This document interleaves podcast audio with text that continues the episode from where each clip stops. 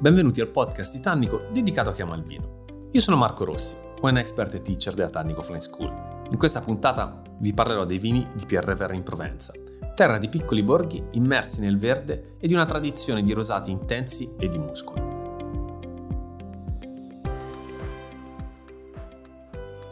Se andiamo nell'estremo nord, quindi proprio a ridosso del, dell'arco alpino, e iniziamo a salire di quota, troviamo quella che è l'AOC di Pierre Verre è stata definita per tantissimo tempo Coteau de Pierre oggi viene individuata invece semplicemente con il nome di uno dei comuni che poi la popola. Questa è una denominazione particolare, intanto non è molto grande, parliamo di 400 ettari circa, quindi una denominazione non tra le più estese all'interno del mondo provenzale. È molto particolare però perché in realtà saliamo di quota non poco, arriviamo a toccare con alcuni vigneti addirittura i 1000 metri di altitudine e tutta la viticoltura si sviluppa sulle due sponde del fiume Durance. Andiamo in, ehm, praticamente a individuare due stili anche leggermente differenti, quindi da una parte la sponda sinistra e dalla parte invece destra dove troviamo poi anche l'altipiano della Valsol. Eh, quindi in realtà identifichiamo delle caratteristiche più di montagna per intenderci. Abbiamo un suolo che è più scistoso, più roccioso, che tende quindi ad esaltare la finezza e l'eleganza, anche perché qui le escursioni termiche tra il giorno e la notte si fanno sentire e non poco.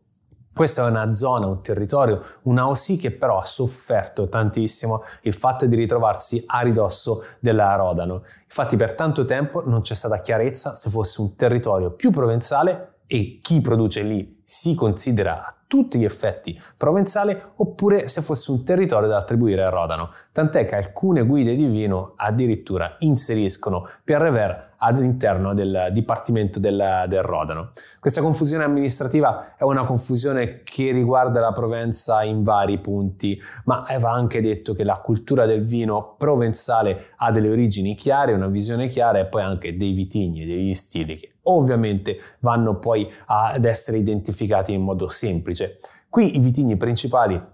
sono la Grenache, la Syrah, quindi stiamo parlando comunque di vitigni classicamente utilizzati proprio nel mondo provenzale per andare a fare i rosé, ma troviamo anche il Cinsault per intenderci. Abbiamo anche lo spettro dei vini bianchi, quindi abbiamo anche l'Ugni Blanc, abbiamo il claret,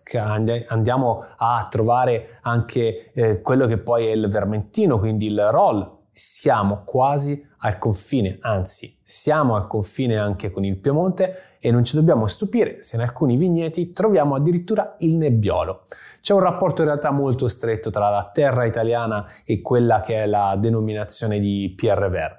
Uno stile comunque sempre molto fresco, diviso tra i rossi, i rosati e i bianchi, in cui nei rossi troviamo magari meno abbondanza, troviamo vini più fini con tannini ben presenti, però sempre molto eleganti e questa è una caratteristica che ci riporta sicuramente verso il Piemonte. Se andiamo a guardare lo stile in generale dei vini dobbiamo attribuirgli proprio questa essenza di montagna. Quindi i vini hanno meno alcol rispetto alla parte più a sud della Provenza, tendono a essere un po' più fini, eleganti, a non avere tutta quella carne, tutta quella polpa, tutta quella massa che avevamo trovato invece negli altri territori, ma sono caratterizzati da questa vena proprio di freschezza, di acidità che fa salivare non poco. Tra grandi interpreti di questo territorio troviamo Thomas Emery con Chateau Rousset, che è un'azienda storica che dal 1985 può vantare l'attuale formazione. Parliamo di un'azienda che comunque riesce a coprire una buona fetta degli ettari della denominazione perché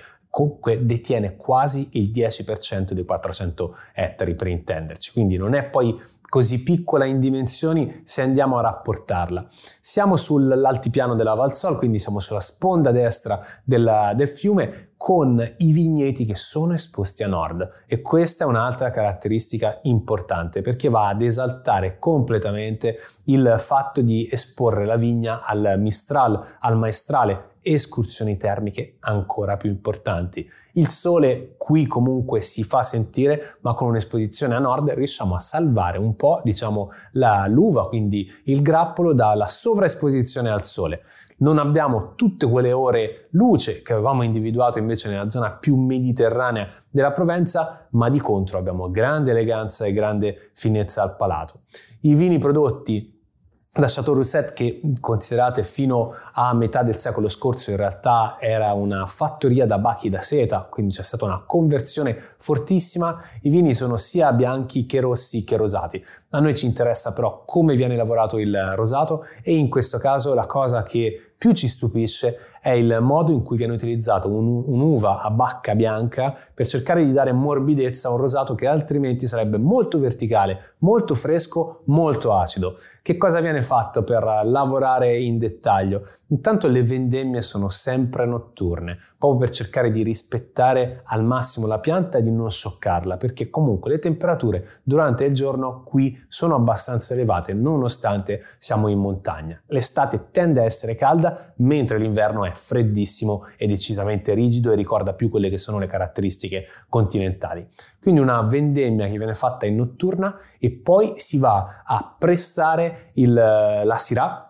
si va a pressare la Grenache con una pressatura soffice, contatto sulle bucce, ricordiamoci che nella denominazione in realtà viene spesso utilizzata anche la tecnica del salasso nel blend proprio per dare più volume, più struttura a vini che altrimenti sarebbero molto molto verticali, in questo caso invece la morbidezza viene portata dal roll, quindi viene portata dal vermentino che subisce una macerazione sulle bucce quindi andiamo a fare una sorta di orange wine in qualche modo, non è una macerazione estrema, non stiamo tirando fuori tannino, ma andiamo a tirare fuori una certa morbidezza che unita al rosato super verticale che avevamo risulta in un vino che è equilibratissimo grazie al lavoro fatto in inox, quindi in acciaio, per preservare il frutto. Quindi abbiamo la croccantezza del frutto, abbiamo l'acidità, abbiamo quindi la freschezza, la sapidità e poi la morbidezza che per una volta viene portata da un vitigno a bacca bianca.